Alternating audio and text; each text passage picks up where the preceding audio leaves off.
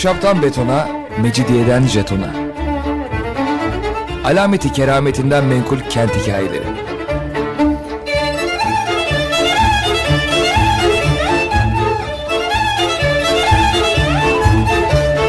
Hazırlayan ve sunan Pınar Erkan.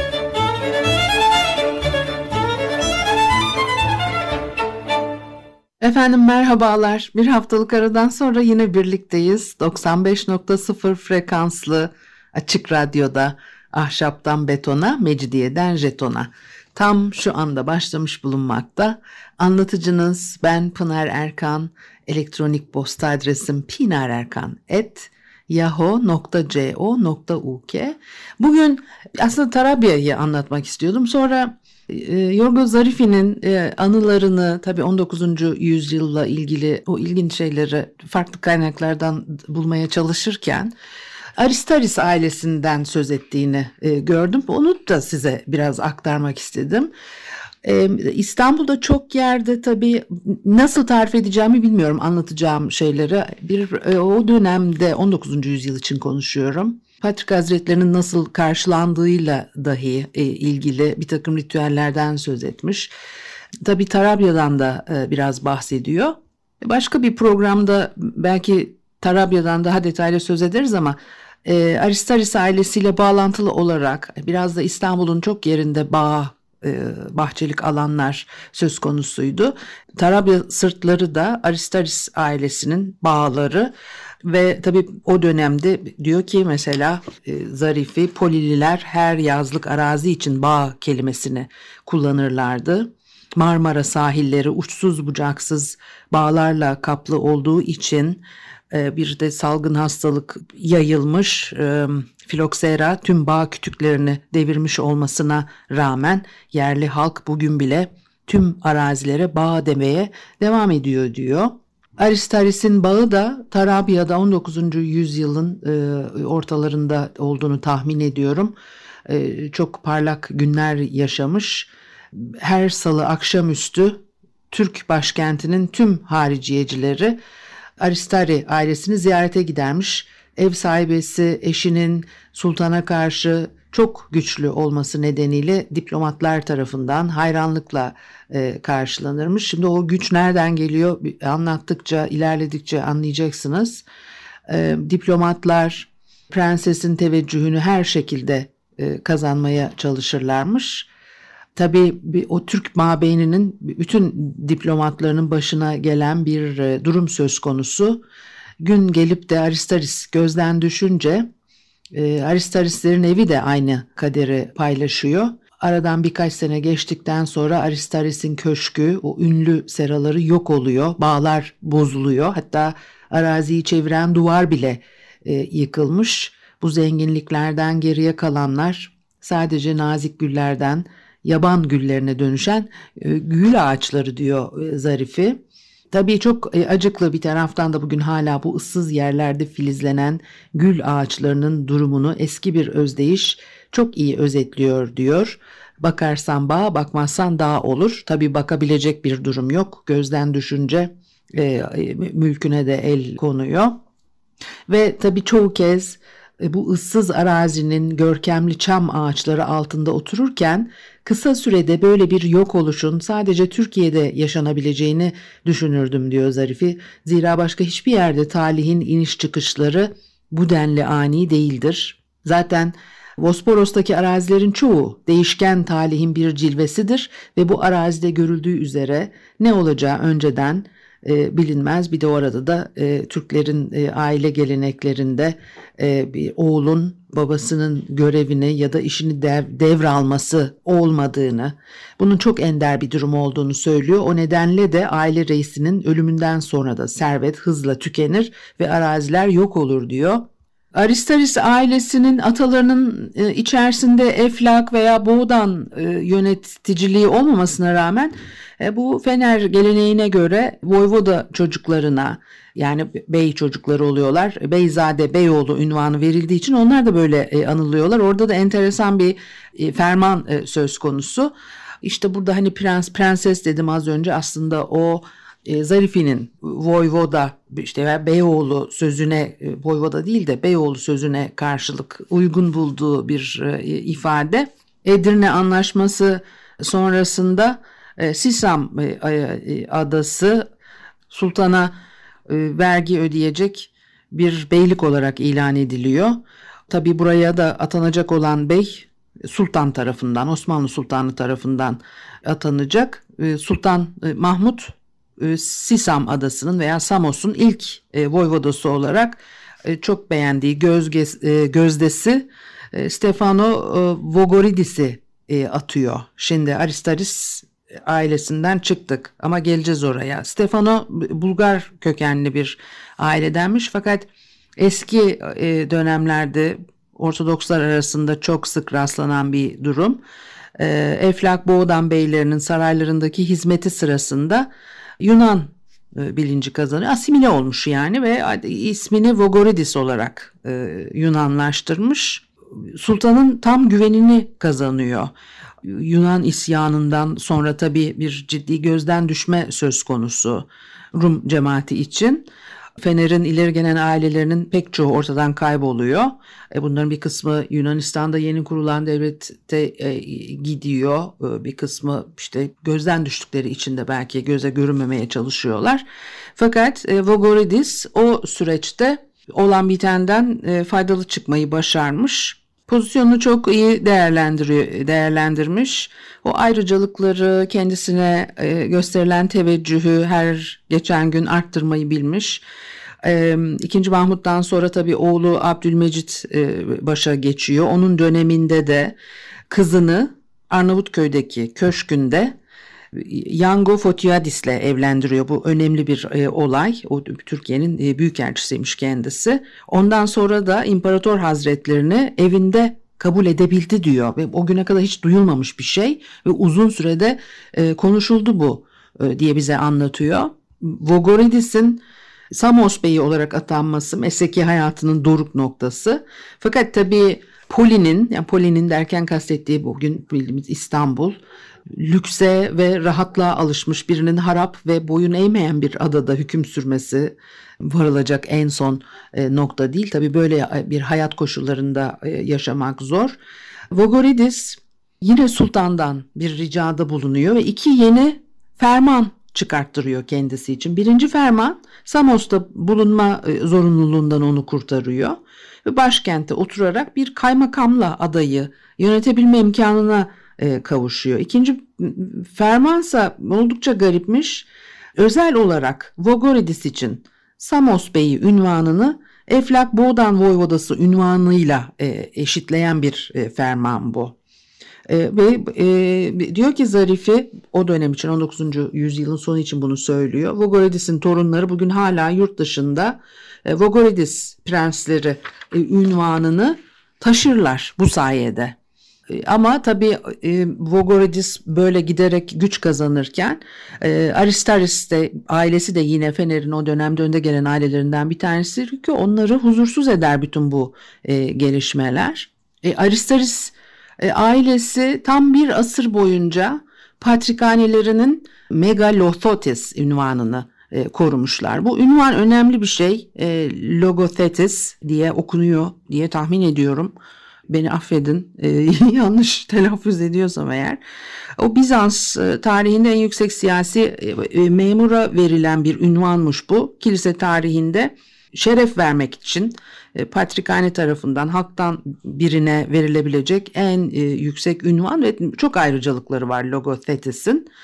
Ve Nikolay Aristaris ailenin başı onun çocukları pek çok kişi tarafından Aristaris isminden çok Logothetis ismiyle anılmış. Çok uzun yıllar boyunca. Yine aileden Miltiade Aristaris'in eşi çok güzel bir kadınmış. O dönemin İngiliz sefiri Lord Bulwer ki onu konuştuk bir ada nasıl satın alıp İstanbul adalarından orada ya işte Yassıada'da kale inşa ettirdiğini konuşmuştuk. Tabii o dönemin e, e, ilişkileri birbiriyle çok bağlı. Çok hayranmış e, Aristaris'in e, karısına çünkü çok güzel olduğu için ve bu sayede e, sultanla da arası iyi olduğu için Bulver bu sefer yeni bir ferman elde etmeyi başarmış. Bu ferman Miltiadi'nin imparatorluk tahtına verdiği hizmetlerini ödüllendirmek için kendisine Prens Messia Mileti yani ulusun kurtarıcısı prens ünvanını bahşediyormuş ve bu fermanda yer alan şeylerin de eşi benzeri e, görülmemiş. Yani o prens e, kelimesi e, Türkçe'de kullanılan bir ünvan değil ama fermanda geçiyor. E, ulusun kurtarıcısı prens ifadesi e, tam olarak sultanın mabeyninde çalışanların hayal gücünün ürünü olmalı demiş e, Zarifi. Fakat bu çok garip ve e, anlamsız irade sayesinde yüzyıllar boyunca Tuna ülkelerini gerçekten yönetenlerin torunları yerine Aristaris'in torunları prens ünvanını taşımaya hak e, kazanmış. Ve e, Zarife ailesiyle bağı olan iki kişi var bu aileden. Bunlardan bir tanesi e, Grigori Aristaris, Türk Büyükelçiliği'nin katibi olarak 30 sene Paris'te yaşamış ve o kadar kendisini sevdirmiş ki orada kaldığı süre boyunca sürekli çeşitli evlere yemeğe davet edildiği için hiçbir zaman yemek parası ödememiş e, diye anlatılıyor. Biraz abartı olabilir ama e, hani e, orada yarattığı etki itibariyle 30 sene bu dile kolay. Bir de Poli'de çok iyi tanınan bir aile mensubu yine Aristaris. O da işte Stavraki ve Fransız kart vizitlerinde Senatör Stavraki Aristaris ismi geçiyor ilk Türk Ayan Meclisi'nin e, sağ kalan 3 üyesinden biri. 20. yüzyılın e, başı e, Abdülhamit'in ilk anayasal yönetim biçiminin e, yürürlükten kaldırmasının üzerinden 30 yıldan fazla bir süre geçmesine karşın yani o görevi almış olmuş bitmiş ama Stavraki yine de e, dikkat çekmeyi seviyor. Ön planda e, olmayı seviyor. E peki bunları seviyor da ne oluyor? Bir müzik arası verelim ondan sonra devam edelim. Efendim Açık Radyo'da Ahşaptan Betona, Mecidiyeden Jeton'a devam ediyor. Haliyle Pınar Erkan'ı dinlemektesiniz. Aristaris ailesinden söz ediyorduk. Zarifi'nin anılarına dayanarak 19. yüzyılın sonunda e, neler olmuş bir e, Logothetis e, ünvanıyla Ekümenik Patriğin e, şereflendirmek istediği soydaşlarına verdiği lütfeler, e, rütbeler arasında en yüksek e, olanı ve e, böyle ilginç anılar tabii o dönemin e, İstanbul'unda. Programın ilk bölümünde sözünü ettiğimiz Stavraki aynı zamanda Patrikhane tahtının e, logotetisiymiş. E, her resmi ayinde, her resmi kabulde patriğin yanında bulunma ayrıcalığı var. Ve patrikhaneye çeşitli bölgelerden çok para geldiği e, zamanlarda logothetis kolayca e, aslan payını talep edebiliyormuş. Demek ki o ilişkiler içerisinde bu mümkün. En önemli ayrıcalıklardan bir tanesi de Patriğin sultan huzuruna çıktığı zamanlarda ona eşlik etmesi, erişilemeyen bir kişi olduğu düşünüldüğü zaman onu görmek, onunla konuşmak ayrıcalığının kişiye nasıl faydalar e, e, sağlayabileceğini de e, tahmin etmek hiç zor değil. İşte Logothetis ünvanını, rütbesini Stavraki babasından miras alıyor. Ondan sonra da 100 yıl boyunca Aristarisler Logothetis ünvanına sahip olarak devam ediyorlar. Zarifi diyor ki Paskalya'nın akşam ayininde Stavraki son derece ihtişamlı görünürdü. Ufak tefek ve titreyen bedeniyle küçük tahtından kilisenin mihrap arkalığı ve vaaz kürsüsü arasındaki boşluğun ortasına indiği zaman çok büyük bir kılıcı beraberinde sürüklüyor, fesini çıkartıyor ve istavroz çıkararak sadece kendisinin okuma hakkına sahip olduğu duaları okuyordu. Fakat rütbeli bir Türk ziyaretçisinin giyindiği şekilde üniformasında altın işlemeler ve nişanlar bulunmasına rağmen onu gören herkesin gülmemek için kendini zor tuttuğunu itiraf etmeliyim. Stavraki ile arkadaşlığım sakalına ak düştüğü dönemlerde başladı. Yaşlılık en komik kişilere bile bir saygınlık vermeye muvaffak oluyor. Bizi Tarabya'dan getiren gemide kendisiyle her gün karşılaşmasaydım, ilişkimiz basit bir selamlaşmayla sınırlı kalacaktı. Ancak kendisiyle her sabah bir saat boyunca konuşmam, karşımda gülünç bir kişinin değil, belki de Bizanslıların sonuncusu denilebilecek eskiden kalma, nadide bir kişinin bulunduğunu anlamama fırsat verdi. Aristaris'in ifadeleri konuşurken kullandığı kelimeler eski dönemlere ait eski üsül belki bir lisan ve ifadeler taşıyormuş. Onu, aynı şekilde davranışları, jestleri de öyle. El kol hareketleri, yürüyüşü onun için belki de hani içinde bulunduğu çağa uygun düşmüyor. Ve diyor ki Zarif hiçbir şeyi kendi zamandaşları gibi yapmıyordu. Bir de örnek vermiş. Mesela Logothetis kendisine kabulü, kabulü mümkün olmayan bir teklifte bulunan birisine kibarca red cevabı vereceğine bu konuda kulunuz size itaat etmeyecektir dermiş. Çok yaşlandığında da evine giderek onu ziyaret etmeyi alışkanlık haline getirmiş. Tarabya'nın biraz daha yüksek e, tepelik kısmında oturuyormuş ve tabi oradan her şeyi görüyor e, Logothetis diyor ki bu gözetleme yerinden Patrick 3. Joachim'in üçlü kayığıyla evimize geldiğini çok sık görüyordu ve Patrick'in bize gösterdiği bu büyük dostluk belki de Logothetis'i biraz rahatsız ediyordu. Çünkü bir gün kilise lideri olarak Patrick'in mevkisine uygun davranmadığı hususunda bana şikayette bulundu diyor. Demiş ki eskiden megalothotetisleri evlerinde e, ziyaret ederler kendini. Ya beni niye gel bana niye ziyarete gelmiyor da sizi geliyor demeye getirmiş herhalde. E, üstelik de diye sözlerine devam etmiş. Muhterem e, Patrik Hazretlerinin konaklarını şereflendirmeye geldiği zaman gösterilmesi gereken inceliklerin yeni nesil tarafından da gösterilmeye devam ettiği hususunda şüphe e, etmekteyim. Ve e, Yorgo Zarifi de peki nedir bu e, incelikler diye soruyor. Şöyle şeyler yaparlarmış. Patrick yaklaştığında Hint lahurilerini yere sererlermiş. Fakat o lahurilerden birini ev sahibi sırtına atar. Gelen Patrick'in önünde saygıyla eğildikten sonra sırtındaki lahuriyi alıp onun önüne yere serermiş. Ev sahibi arkaya doğru baktıktan sonra elinde bir buhurdan e, bulunan Patri'ye yol e, gösterirmiş. Patrick oturduğu zaman da ikinci bir lahori e, ayaklarının üstüne atılırmış.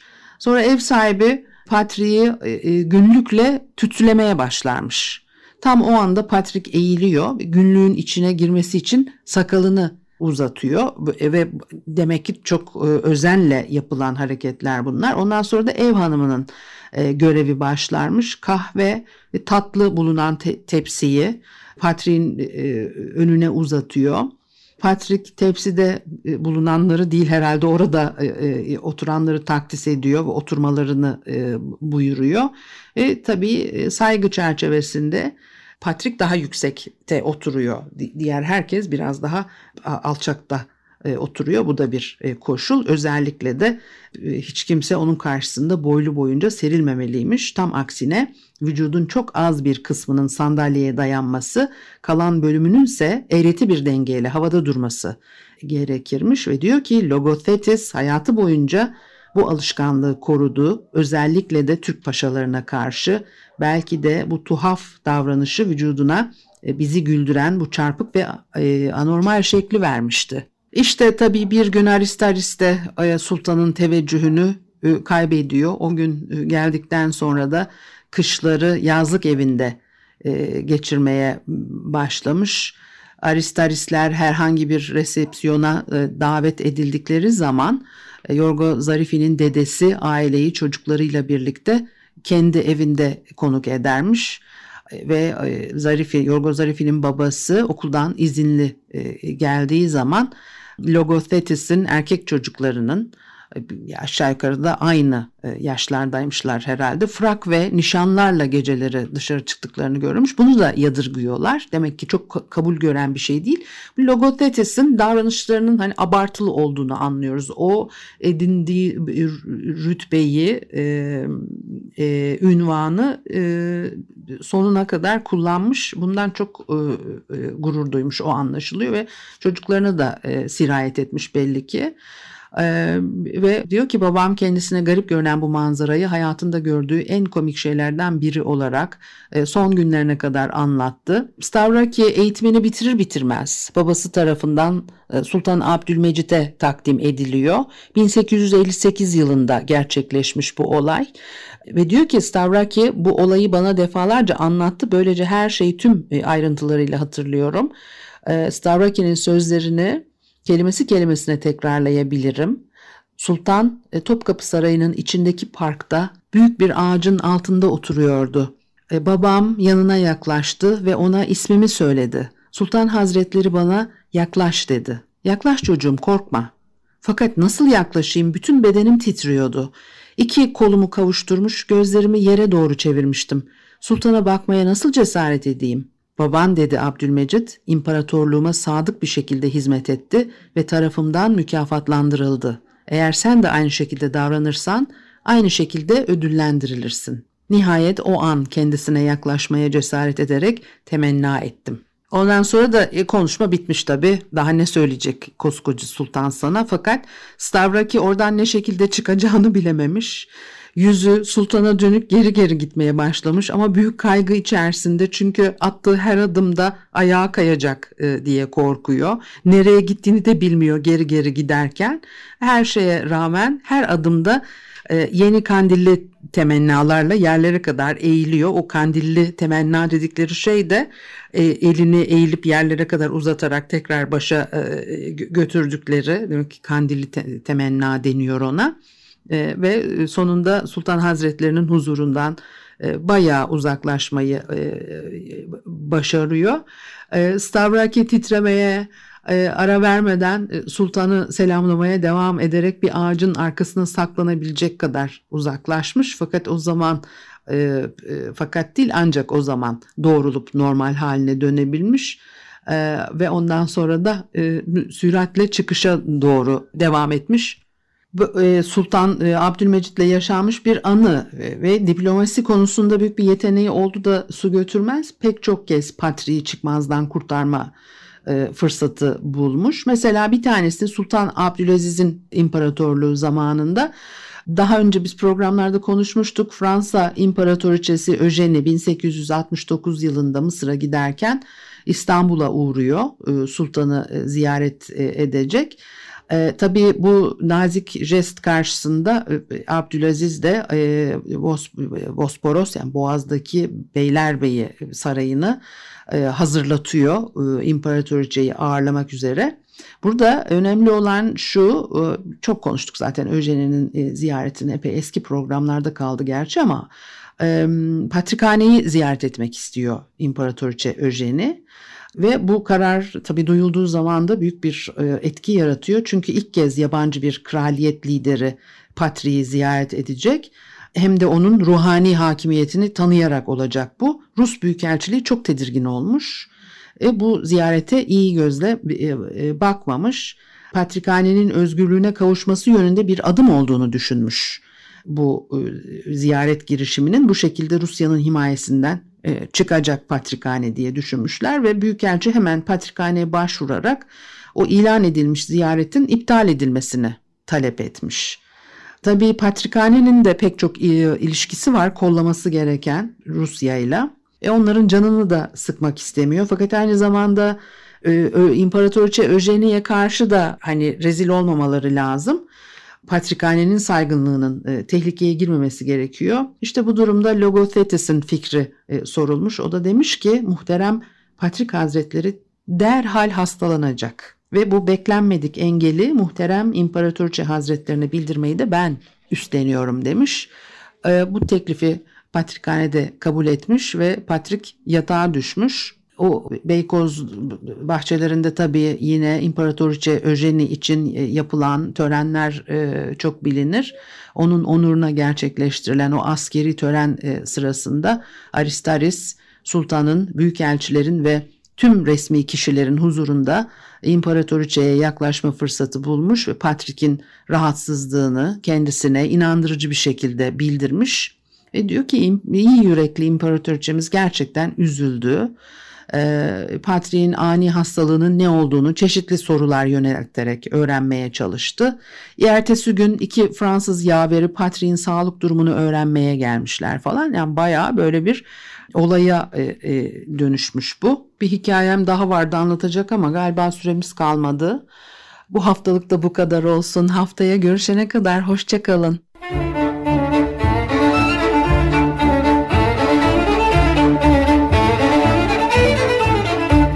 Ahşaptan betona, mecidiyeden jetona. Alameti kerametinden menkul kent hikayeleri.